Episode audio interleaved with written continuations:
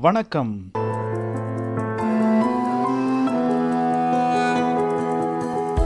என்னை கவர்ந்த சிறுகதை. ஆர். சூடாமணி எழுதிய சொந்த வீடு சிறுகதை. இதோ உங்களுக்காக.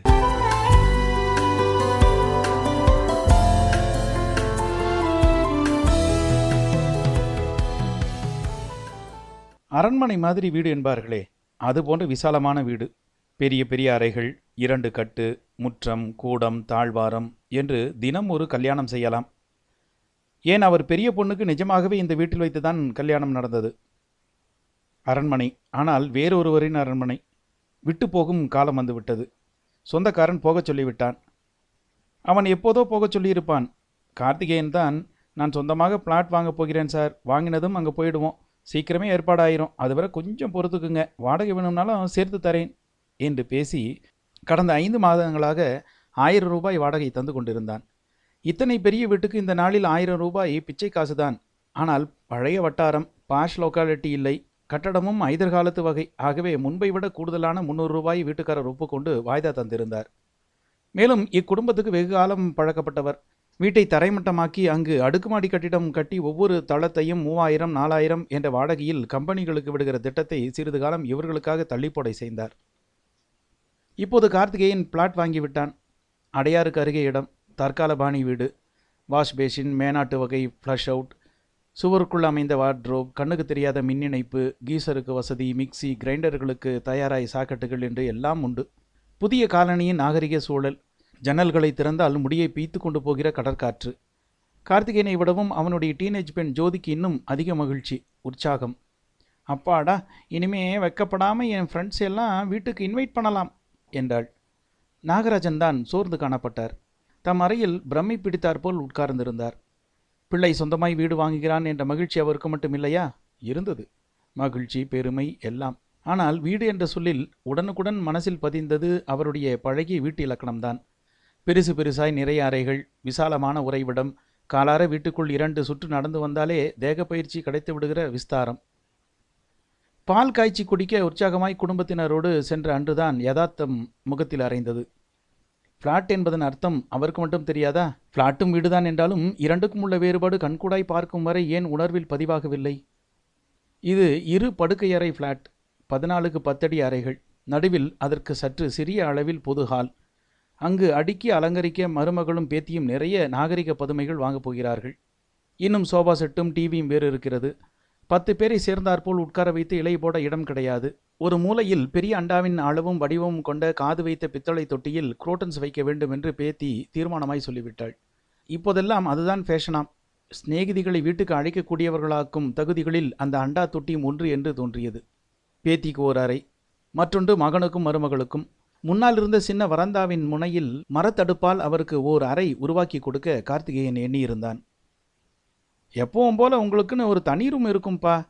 அங்கே நீங்கள் படிக்கிறதோ ஓய்வெடுக்கிறதோ எல்லாம் செய்யலாம். வீட்டில் யார் வந்தாலும் போனாலும் உங்களுக்கு தொந்தரவு இருக்காது. உங்கள் ப்ரைவசிக்கு இடைஞ்சல் இல்லை. நீங்களாக இஷ்டப்பட்டால் மற்றவங்களோடு கலந்துக்கலாம். ராத்திரியில் மட்டும் பாதுகாப்பாக உள்ள ஜோதி ரூமில் படுத்துக்குங்க. மகன் நல்லவன்.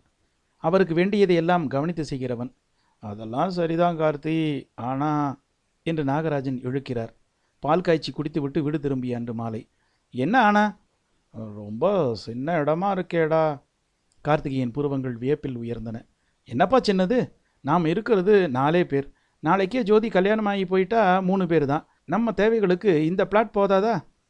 இப்போ இந்த வீட்டில் பாதி இடம் பூட்டி தானே கிடக்குது.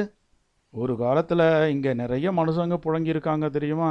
உங்கள் அம்மா உயிரோடு இருந்தப்ப உனக்கும் உன் அக்கா தங்கச்சிகளுக்கும் கல்யாணம் ஆகிறதுக்கு முந்தி நம்ம தூரத்து உறவுக்காரங்களாம் இங்கே வந்து தங்கி படிச்சுக்கிட்டு இருந்த காலத்தில்.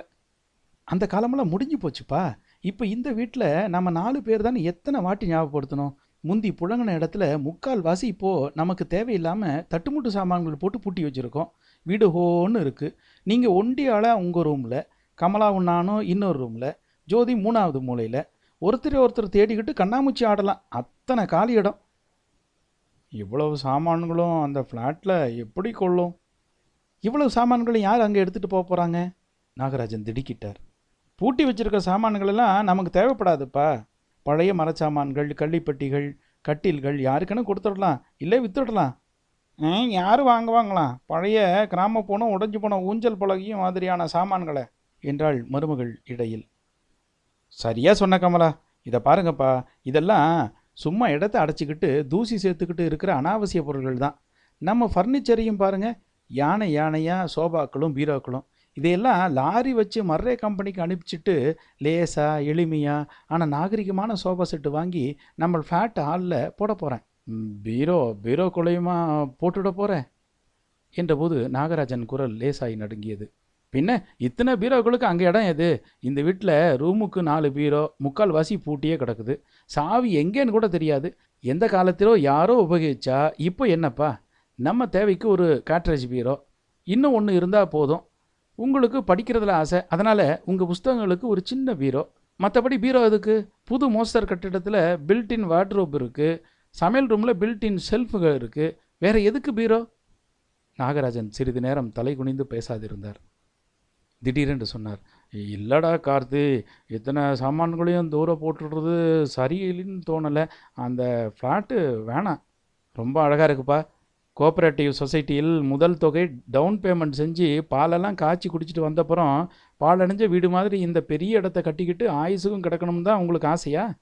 எனக்கு அந்த தண்டனையை கொடுக்காதீங்க. இல்லைடா நான் அப்படி சொல்லலை. நீங்கள் இருக்கணும்னு சொன்னாலும் வீட்டுக்காரர் இனிமேல் பொறுக்க மாட்டார். முப்பத்தோராம் தேதி நாம் கிளம்பி போனதுமே ஒன்றாந்தேதி காலையில் மம்முட்டி கடப்பாறையோட இங்கே வாசல் ஆளுங்க வந்து நிற்க போகிறாங்க நான் இங்கேயே இருக்கணும்னு சொல்லலை கார்த்தி. அவ்வளவு சின்ன ஃப்ளாட்டு வேணான்னு தான் சொல்கிறேன் கொஞ்சம் தாராளமாக இடம் இருக்கிறாப்புல பாரு இன்னும் நாலு பீரோ வைக்க முடியிறாப்புல. இந்த ஃப்ளாட்டுக்கே எனக்கு அஞ்சு லட்சம் ஆக போகுது தெரியுமா? ஹவுஸ் லோன் வாங்கியிருக்கேனே. அதை பற்றி எத்தனையோ கவலை. இத்தனையும் தாண்டி ஏதோ நம்ம மகன் சொந்த வீடு வாங்குறானேன்னு பாராட்ட தெரியாட்டியும் குறை சொல்ல நல்லா தெரியுது.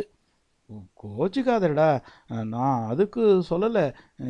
ஏ கார்த்தி கார்த்தி. அவர் கூவ கூவ அவன் திரும்பி பாராமல் எழுந்து சென்றான். ச்சே ஒவ்வொரு குடும்பத்தின் பிள்ளை அப்பனை அனாதரவா தெருவில் விட்டுடுறான். நான் அப்படியா? எவ்வளோ வக்கரையோடு பார்த்து கொள்கிறேன். முழங்கால் மூட்டு வலியால் படியேற சிரமப்பட போகிறாரே என்று கிரவுண்ட் ஃப்ளோரில் இடம் வாங்கியிருக்கிறேன். இத்தனைக்கும் மாடியில் தான் இன்னும் நல்ல காற்று. திரு இரைச்சல்கள் தொல்லை இல்லை. ச்சே பெற்ற தகப்பனா இருந்தாலும் கொஞ்சம் நன்றி உணர்வு வேண்டும். நாகராஜன் நின்ற இடத்தில் வெகு நேரம் கல்லாய் இருந்தார். கார்த்தி கோபித்து கொண்டு போய்விட்டான். இனி எதுவும் சொல்வதில் பயனில்லை. அவர் மெல்ல தம் அறைக்கு நடந்தார். அவருடைய பிரத்யேக அறை. எப்பவும் போல் உங்களுக்குன்னு ஒரு தனியிடம் இருக்கும் என்றானே. இந்த அறையும் அந்த மரத்தடுப்பு பொந்தும் ஒன்றா? மூக்கு கண்ணடையை தூக்கிவிட்டு கொண்டு அறையை சுற்றி அவர் பார்வையை மெல்ல செலுத்தினார். இந்த பக்கம் மூன்று அந்த பக்கம் மூன்று வீரோக்கள் பெரியவை. ஒவ்வொன்றிலும் முட்ட முட்ட புத்தகங்கள் பற்பல பொருள்கள் பற்றி தமிழ் ஆங்கிலம் வடமொழி எத்தனை காலமாய் சேர்த்தவை? ஆண்டுகள் ஒன்றா இரண்டா? நாற்பது ஆண்டுகளின் சேகரிப்பு. இளமை பருவத்திலிருந்தே முளைவிட்ட ஆசை உத்தியோக காலத்தில் நிறைவு காண ஆரம்பித்தது. இரும்பு சாமான்கள் நிறுவனம் ஒன்றில் இருபத்தி ரெண்டு வயதில் வேலைக்கு சேர்ந்தபோது மாத சம்பளம் இருநூற்றி ஐம்பது ரூபாய். அதில் நூறு ரூபாயை கிராமத்தில் பெற்றோருக்கு அனுப்பிவிடுவார். பத்து ரூபாயை புத்தகம் வாங்கவென்று எடுத்து வைத்து விடுவார்.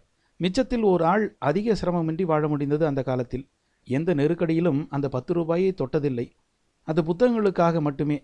பின்னால் நிலைமையும் சம்பளமும் உயர உயர புத்தக பணமும் உயர்ந்தது. விலை இரண்டனா என்று அச்சிட்ட உள்ளங்கை அளவு தல புராணங்களிலிருந்து இப்போது இரண்டு மாதம் முன்பு புத்தக கண்காட்சியில் இரண்டு பாகங்களில் இந்திய வரலாற்று நூல் நூற்றி எழுபது ரூபாய்க்கு பென்ஷன் பணத்திலிருந்து வாங்கியது வரை ஆயிரத்தி ஐநூறுக்கும் மேற்பட்ட புத்தகங்கள் அவரை நட்புடன் பார்த்து கொண்டு இந்த பீரோக்களில் நிற்கின்றன. ஒவ்வொரு பீரோவின் உள்ளும் புத்தகங்களை கண்களால் கொஞ்சி தடவினார். பிறகு திறந்து கைகளால் தடவினார். தொட்டு சீராட்டினார். தேவையானால் ஒருவேளை சோறுண்டு அவரால் வாழ முடியும். இரண்டே ஆடைகளை மாற்றி மாற்றி உடுத்திக் கொண்டு வாழ முடியும். புந்து அறைக்குள் சந்தோஷமாய் வாழ முடியும். ஆனால் ஆனால் இந்த புத்தகங்கள் இல்லாமல் வாழ்வது? இவை யாவற்றையுமே முறை வைத்துக்கொண்டு ஒன்றுவிடாமல் திரும்ப திரும்ப படிக்கிறார் என்பதில்லை. மிகவும் பிடித்தவை என்று சில உண்டு. திரும்ப திரும்ப படிக்க. வேறு சில ஆண்டு கணக்காய் தொடப்படாமலேயே பீரோவுக்குள் தூசி படிந்து பழுப்பாயை கொண்டு வருவதும் உண்டு. அதற்காக அவற்றை துறந்துவிட முடியுமா? இந்த நூல்கள் அனைத்தும் அவர் வாழ்ந்த நாட்களின் சாட்சி. அவர் மன நிறைவின் ஸ்தூல அடையாளம். படிக்காத நேரங்களில் கூட அவற்றின் பின்னணியில் மௌனமாய் உட்கார்ந்து கொண்டிருக்கும்போது சொந்த வீட்டில் இருப்பது போன்ற இதம் சுரக்கிறது. ஒரு சின்ன பீரோவுக்குள் அடங்கும் அறைக்குத்தானே அனுமதி கொடுக்கிறான்? மிஞ்சி போனால் நூறு புத்தகங்கள் தேருமா? நூற்றைம்பது? இருநூறு? எவற்றை தேர்ந்தெடுப்பது? எவற்றையெல்லாம் விடுவது? என் உடம்பின் அங்கங்களில் இரண்டொன்று வைத்துக்கொண்டு மற்றதையெல்லாம் வெட்டி எறி என்றால் என்ன பதில் சொல்ல? சுண்டு வரலேயானாலும் வெட்டிவிட மனம் வருமா? தட்டுமுட்டு சாமான்கள் போலவும் பழங்கால கட்டில் சோபாக்கள் போலவும் இவற்றை அனாவசியம் என்று தூக்கி போடுவதா? பேத்தியிடம் புத்தக ஆசையை வளர்க்க இவர் பலதரம் முயன்றதுண்டு. ஆனால் அவளுக்கு தொலைக்காட்சி பார்ப்பதில் இருந்த ஆர்வம் புத்தகம் படிப்பதில் இல்லை. எவ்வளோ பெரிய புஸ்தகத்தை யார் தான் உட்காந்து படிப்பாங்க? போர். இந்த கதையைத்தான் விறுவிறுப்பாக பிபிசியில் சின்ன சீரியலாக காட்டினாங்களே என்பாள். வண்ணப்படங்களை காட்டி சுவையூட்ட பார்த்தால் இதை விட தத்ரூபமாக இந்த காட்டு மிருகங்களை பற்றி ஒரு டாக்குமெண்ட்ரி வந்ததே டிவியில் என்பாள். தலைமுறை இடைவெளி என்பது இதுதானா? அல்லது நான் தான் இந்த ஜெட் யுகத்தில் வாழவே தகுதியற்றவனாகிவிட்டேனா? நானும் தூசி படிந்து பழுப்பாகி புத்தகங்களை தொட்டு தடவிய விரல்கள் நடுங்கின. கண்களில் ஈரம் திரை கவித்தது. என்ன செய்வான் என் புத்தகங்களை? ஏதாவது லைப்ரரிக்காவது நன்கொடையாய் தருவானா? அல்லது கிலோவிற்கு இவ்வளவென்று பேரம் பேசி பேப்பர்காரனிடம்? முருகா உள்ளுக்குள் மௌனமாய் ஓர் அலறல் வெடித்தது. கண்முன் இருள் சூழ ஆரம்பித்தது தெரியும். உடல் தரையை தொட்டது தெரியாது. மங்கள் மங்களாய் கரு வளையங்களாய் கண்ணினுள் ஏதோ சுழற்சிகள் உறக்க கத்துவது போல் இருந்தது. முடிவற்ற பள்ளத்தின் இருளில் மௌனமாய் மூழ்குவது போலவும் இருந்தது. இது மகனின் முகம்தானே? ஆனால் அடையாறு பிளாட் அல்லவா இந்த முகத்தோடு சிரிக்கிறது? இன்னொரு பக்கம் அழுகை ஒளி. பீரோக்கோளில் இருந்தா? கை கால்களை உதைத்துக் கொள்கிற அமைதியின்மை. மீண்டும் இருள் மீண்டும் மங்களாய் ஒளி ஊடுருவல். வெள்ளத்தில் சிறிது சிறிதாய் நீச்சல் போட்டு மூச்சு வாங்க ஒருவாறு மெல்ல தலையை நீர்மட்டத்திற்கு மேல் தூக்கி நிமிர்ந்தபோது எதிரே இருந்த முகம் ஒரு கணம் மங்கி குழம்பி பிறகு தெளிந்தது. அப்பா கண்ணை விழிச்சிட்டார். கண்களை மலர்த்தினார். இப்போதுதான் தூங்கப் போய் கண் விழித்தது போல் இருந்தது. ஆனால் சுவர் காலண்டரில் மூன்று தாள்கள் கிழிப்பட்டிருந்தன அப்பா கார்த்தி தான் எதிரில். கண்களை அசைத்த போது பக்கத்து மேஜை மேல் ஏதேதோ பாட்டில்கள் மருந்துகள். இப்போ எப்படிப்பா இருக்குது கார்த்திகேயன் கை அவர் நெற்றியில் படிந்தது. அப்பாடா ஜுரம் இறங்கியிருக்கு. மருமகளின் முகம் நாற்காலி அருகில் அவன் பின்னால் தோன்றியது புன்னகையுடன். கமலா டாக்டருக்கு ஃபோன் பண்ணி அப்பாவுக்கு விழிப்பு வந்துடுச்சுன்னு சொல்லு. இப்போது தந்தையும் மகனும் மட்டுமே. எனக்கு எனக்கு என்ன ஆச்சு கார்த்தி? அவர் குரல் அவர் காதுக்கே வித்தியாசமாக மெலிந்து ஒலித்தது. யாரோ எங்கிருந்தோ பேசுவது போல். கடுமையான காய்ச்சல்ப்பா. நூற்று நாலு டிகிரி. கண் திறக்காம மயக்கம். மூணு நாள் ஆச்சு பயந்தே போயிட்டோம். டாக்டர் நல்லா இருக்கணும். மூன்று நாட்கள். மீண்டும் காலண்டர் மேல் கண்கள். நினைவுகள் மெல்ல புரண்டு கொடுத்தன.